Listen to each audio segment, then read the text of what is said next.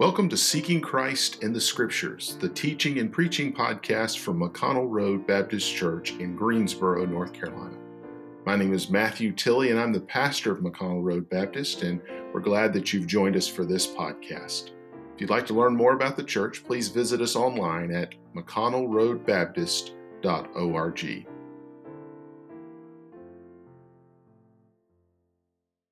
Uh, we're going to be over in 1 Peter chapter 4 tonight. I'm going to try to preach to you uh, out of this passage in 1 Peter chapter 4. Whenever uh, I get done preaching, you can ask Vanessa, my wife, what did he preach about? And she'll probably pull out that line from Andy Griffith that that was a good sermon on sin. And uh, about 99% of the time, she's lying to you because I didn't preach on sin. But tonight, I'm going to preach on sin. That's what we're going to preach on, is sin. In fact, if I put a title on this, the title will be, Let's Be Done with Sin. Let's Be Done with Sin. That's the title. Let's Be Done with Sin. Um, I want to pray first and just ask the Lord to help me. Uh, this is a prayer for me, and y'all go ahead and pray for me too while you're at it. And uh, we'll just ask the Lord to help us, and then we'll get into this, this message. Now, let's pray together. Lord, I need your help as I try to, tra- uh, try to share this truth with your people. I, I, think it's something that you'd have me to share with them. Uh, you've been speaking to me about it over the last several days, and I believe it's what you want me to share. But I, I pray, God, that you will help me to articulate it in a way that's helpful that uh, the people that are listening will be able to apply it to their own hearts and their own situation. And I pray that you will use it for your honor, your glory, and for the, um, the furtherance of the gospel. We pray this in Jesus' name. Amen. Amen. I think right now we're all trying to uh, adjust to a new reality. And uh, as I mentioned just a minute ago, we, this is the way we're living right now, one way or the other, for right, wrong, indifferent. It's probably going to be the way it's going to be at least through the end of this month. Now, I, am hoping and praying that when all that's done, it's, it's over and we can go on, but I don't know if that's reality or not. I, don't, I think I may be wishful thinking, but we're all adjusting to a new reality. It's homeschool for everybody. I mean, everybody. My son, uh, Eli, was up here playing the bass just a second ago. He's in college. He's a freshman in college, but he's having to do homeschool college. Who would have thought of that? But we're having to do that. Work has changed. Some people are able to work from home. That's, I mean, if you're able to work from home, that's a blessing, I understand, but it's also a different way of doing work, so you have to adjust to that. Uh, you, even if you're not working from home, you're probably working less or your work is different. I know uh, some are talking about having less hours, trying to manage a four day work week and things like that. And, and then others are talking about how they don't really have a job to go to, they've been laid off of work. And even if none of that's affected you yet, maybe you're working just as hard as you ever did, doing everything you always did. Uh, I can tell you, you're not going to the restaurants. You're not able to go to the shopping centers. You're not able to go to church like you used to. There's a lot that's a change for us. A lot's different, a lot is unusual. But I want to I wanna promise you in this circumstance that Satan is not social distancing. He is not leaving us alone. He is, there is no quarantine for our sinful desires of the flesh. That is still with us.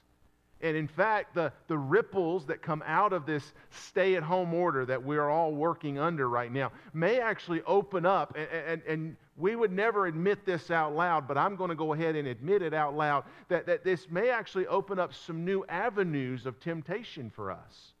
Frankly, there's less accountability for our time, like there might have been if you were going into the office or the workplace or the, uh, or the factory floor. You don't have as much accountability for your time. You young people who are on this, you don't have to go to class in the same way, get up at the same time. You don't have that accountability. We also have more time, especially if you are truly staying at home, as they're suggesting we do. If you're doing that, you're spending much more time. I know you are, absorbed in media and entertainment which definitely opens the doors for what kind of media and entertainment are you absorbing.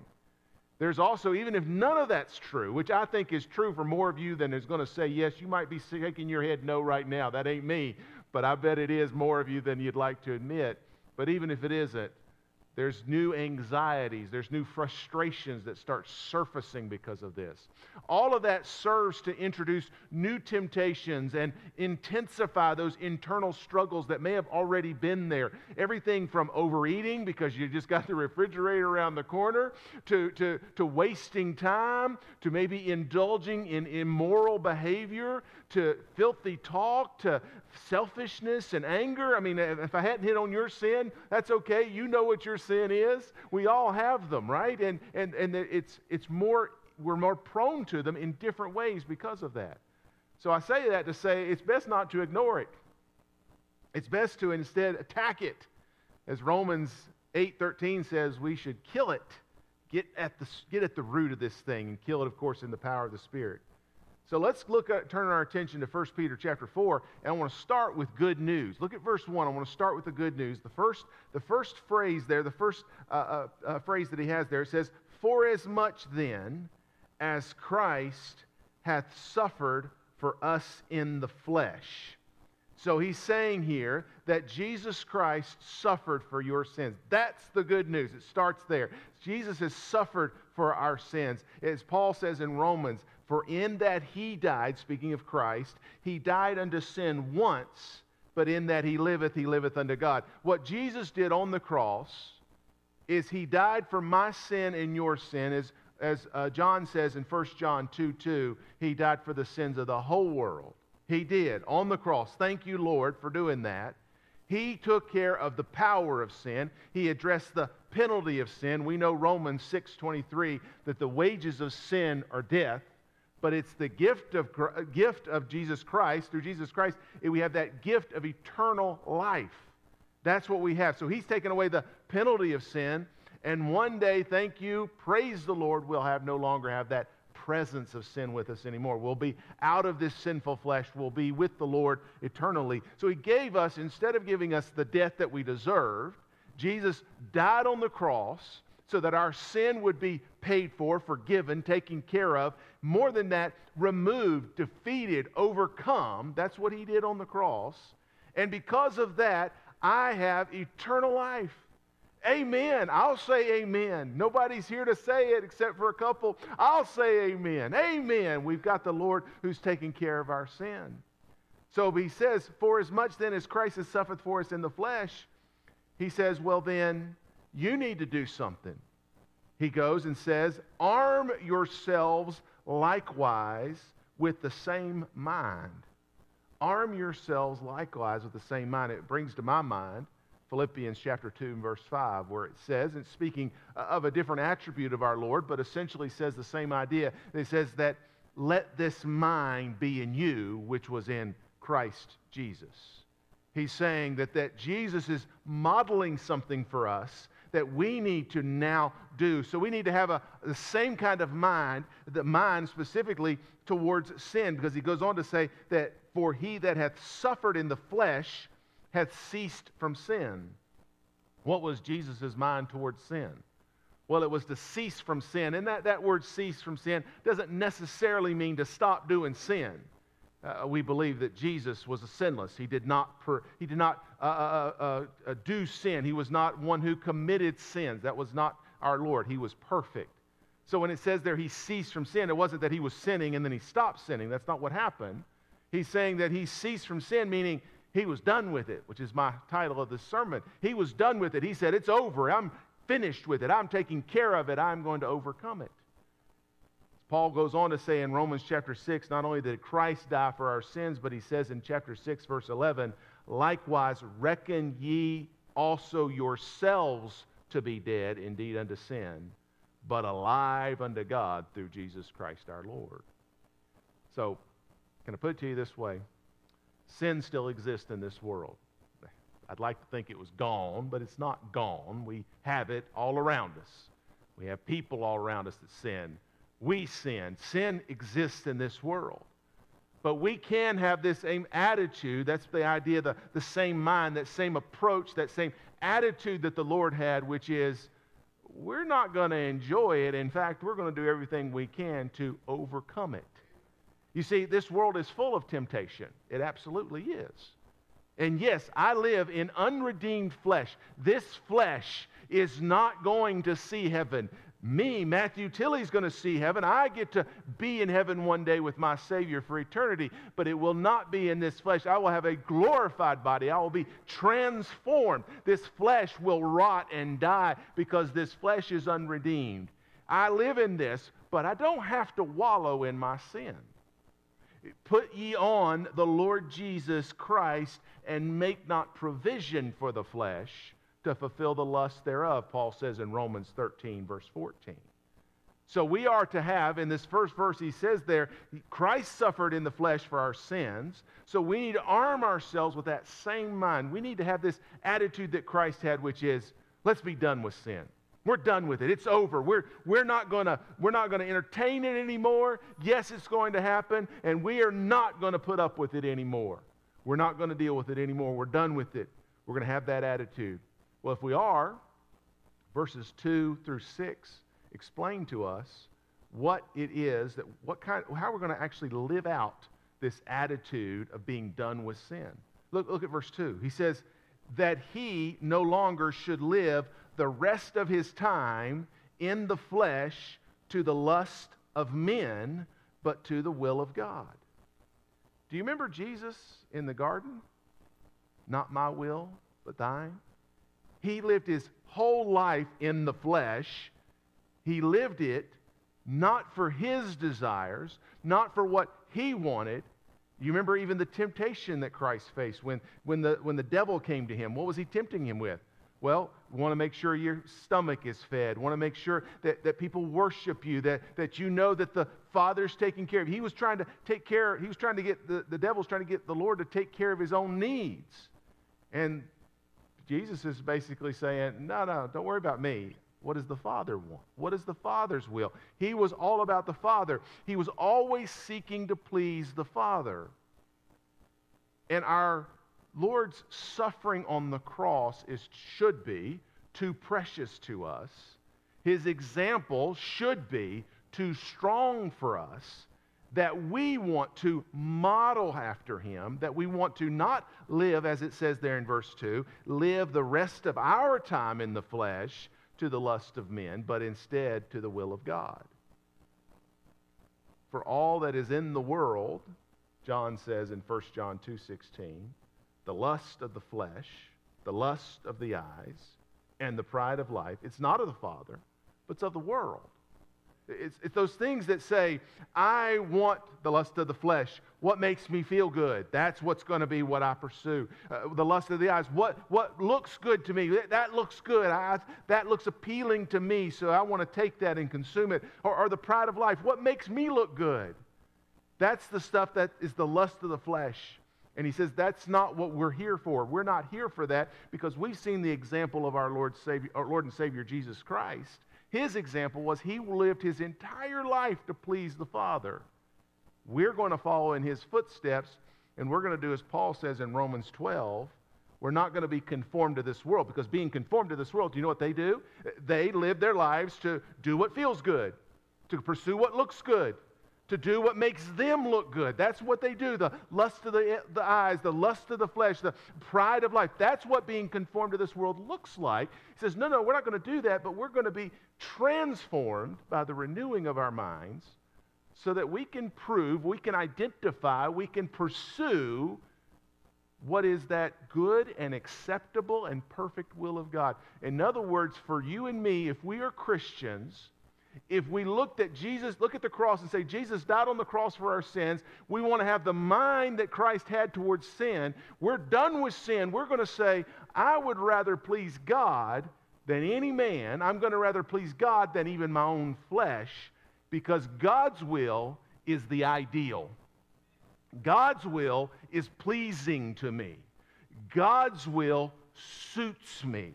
See, unfortunately, we use those terms of what's ideal, what's pleasing, what's suitable for me. We do it in terms of what looks good, what feels good, what makes me look good. That's what we do. But he's saying, no, no, no. What's suiting, what's pleasing, what is ideal is what makes God pleased with us, We're no longer conformed to this world. So, if we're going to have this I'm done with sin attitude that Jesus had, the first thing we're going to do is we're going to focus on pleasing the Father. We're going to focus on pleasing the Father. Secondly, go down to verse 3 with me. He says, For the time past of our life, excuse me, let me start that again. For the time past of our life may suffice us to have wrought the will of the Gentiles. He's essentially saying there, there was a time where it was normal for us to do what everybody else is doing. That's what he's saying in that verse. He goes on to say, when we walked in lasciviousness, lusts, excess of wine, revelings, banqueting, and abominable idolatries. He says, now that we're Christians, we've clearly got a change of pace where lives are different. Sin was normal. By the way, if you look around at the, at the world around us right now and you actually pay attention to the way people operate and the way that people act and the way that people think, this is the normal ways of life. And these are the, the, the, the, ideas that he's talking about in this passage. In verse 3, eh, there's sexual promiscuity, I dare you to turn on a television program at a random time in an, in an evening, whenever it's most of the prime time viewing time. I dare you on just about any channel that's not news, and even then, sometimes the news is like this, and there not be a sexual undertone, if not overtone, to the conversations that are going on. It's almost impossible to avoid. That's because the culture that we live in is so sexually charged, and, and it's to a point of perversity. But that's, that's normal, that's natural. Physical cravings. I mean, we live towards physical cravings. Everything from what fills our stomach to, again, I already mentioned the sexual, but also what makes us feel good in terms of, you know, that energy drink or, you know, these, all these things that we're all about what does our body want, physical cravings. And this idea of revelings and banquetings. Isn't it always? I mean, you, you look at these television commercials and what do they do? And they're promoting a lifestyle of always having a party, always having a good time. And don't get me wrong, I enjoy a good time as much as the next person, but let's be honest about it. That cannot be a way of life. There has to be, there has to be this is God's plan, by the way, not just moral teaching here. This is God's plan. There has to be regular rhythms of rest and work, rest and work. And yes, time for celebration. Yes, time for jubilee. But if we have these lifestyles, as, as it says here, this is sinful, that is always a good time, always a party. And then he talks about there at the end uh, abominable idolatries. When we think of idolatry, we often think about all these, uh, these, these countries way back in the, the, the woods somewhere that nobody has never seen other people and all that, and they're worshiping animals and idols and things like that. Uh, that is certainly in view here, absolutely. But let me tell you, this culture, we worship all sorts of things. We worship all kinds of things everything from the careers that we take, which, by the way, there's something right about doing a good job at your job, but there's another thing about taking that job and elevating it to a godlike status and it becoming my identity. Everything from the jobs that we work to the possessions that we hold to, to everything else, even the governments that we, that we try to, I think, rightly submit to, we can put them up as gods. The point is that this culture worships lots of things. All of this is to simply say, when, yes, we think about sin, we think of, ooh, that's gross, that's disgusting, that's something nobody should be doing. And yes, that's right. But it's also the stuff that everybody's doing. This is what we miss about sin. I think we like to think it's something other people do. But let me tell you, and I can say this with a lot of brashness and boldness because you're not here to come at me. But I'll tell you, you're sinners just like the rest of them are sinners. And he says here, if you are in Christ, there should be a change of pace. What that means is you are to be sanctified. I, am not suggesting that that new sinner always, excuse me, that new believer is always going to completely reject everything in the past. I know some of you maybe had trouble quitting smoking or losing weight or, or changing lifestyles, maybe drinking and things like that. I get that, that the Lord has to work on you over time. But the point is, there ought to be a trajectory in the right direction away from these things, and that's his point. There's clearly a change of pace. But when that happens, and here's the point in verse 4 when you do that, when you change, when you change direction, when you're operating that's in a way that's different from the world, what happens? Verse 4 Wherein they think it strange that you run not with them in the same excessive riot, speaking evil of you. Those people around you are going to look at you and say, What an odd person. They're not doing what everybody else is doing.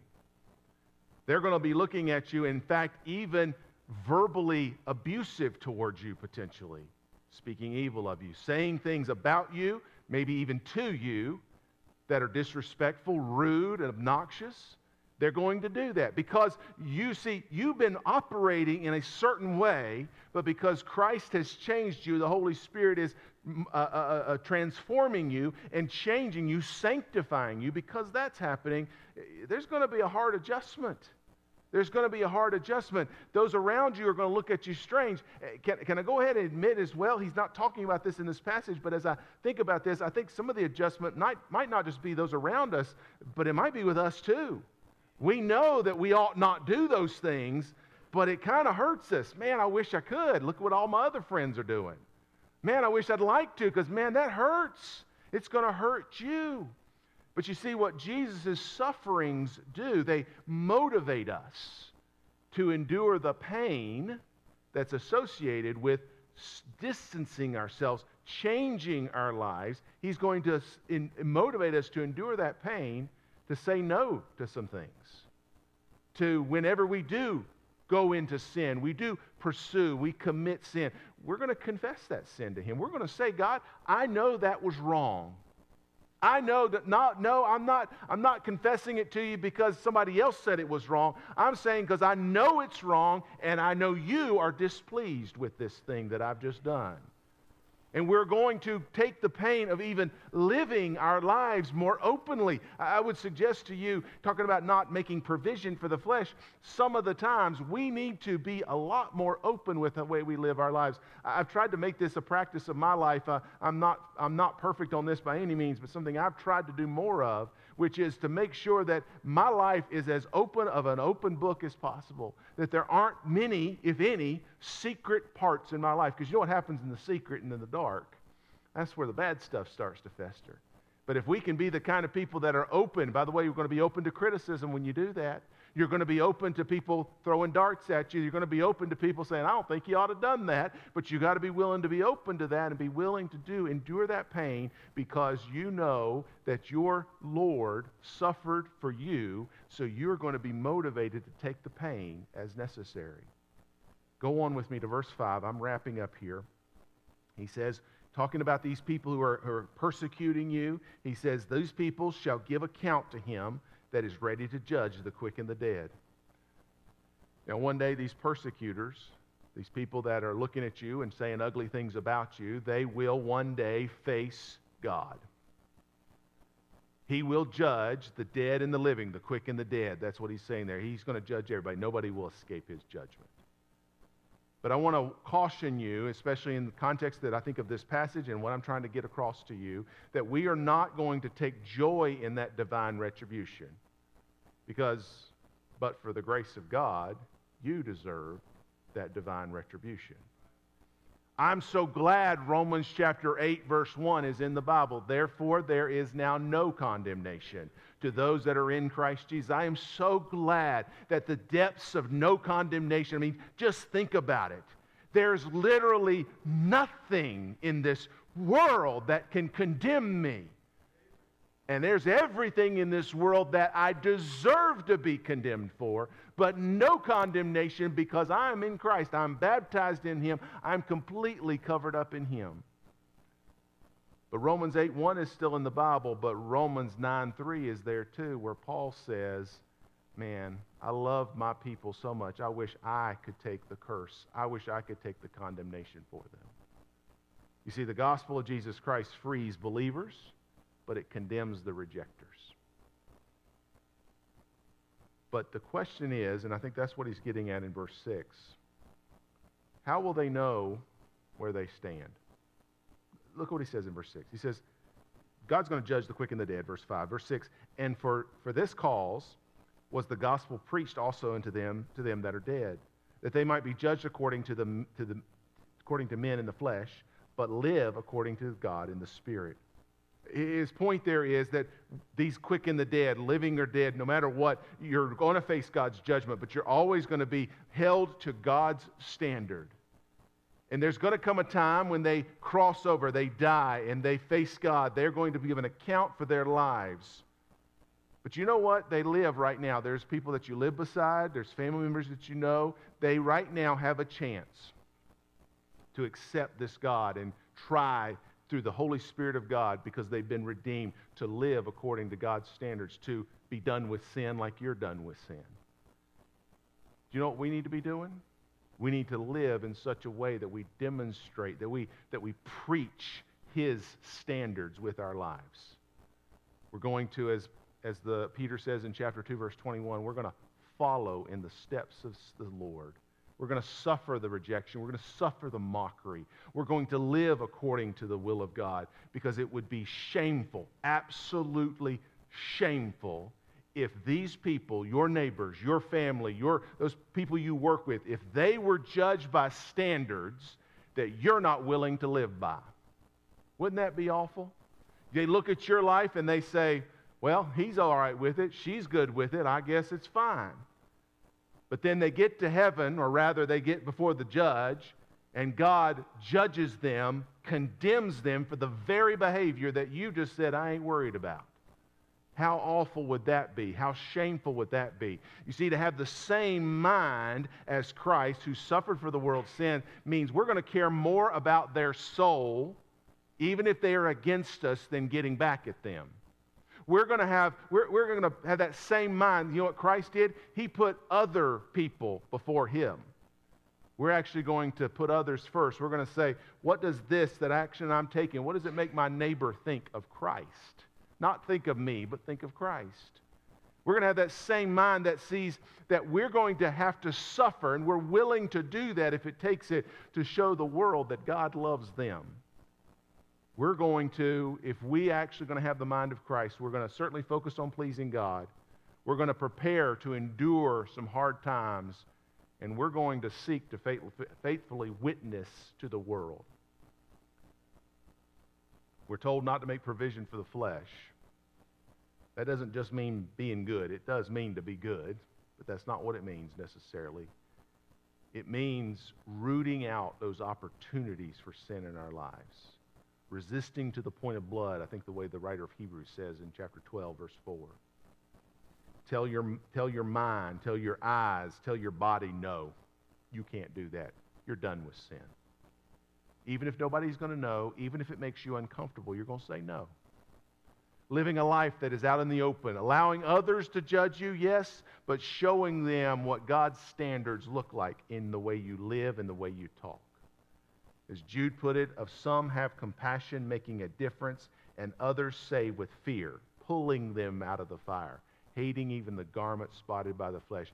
If there's just one soul that can be saved because you said no to your stinking, rotten flesh, wouldn't that be worth it all? That might suffer, it might hurt, it might sting a little bit, you might be uncomfortable for a little bit, but I believe that that's worth it all. Let's be done with sin. Let's not be willing to put up with it any longer. Instead, we want to please God, endure hardness if necessary, but witness the true gospel of our Savior. Thank you for joining us for Seeking Christ in the Scriptures, the teaching and preaching podcast from McConnell Road Baptist Church in Greensboro, North Carolina. I'm Pastor Matthew Tilley, and I'm so glad you joined us here. But if you'd like to learn more about the church, please visit us online at mcconnellroadbaptist.org.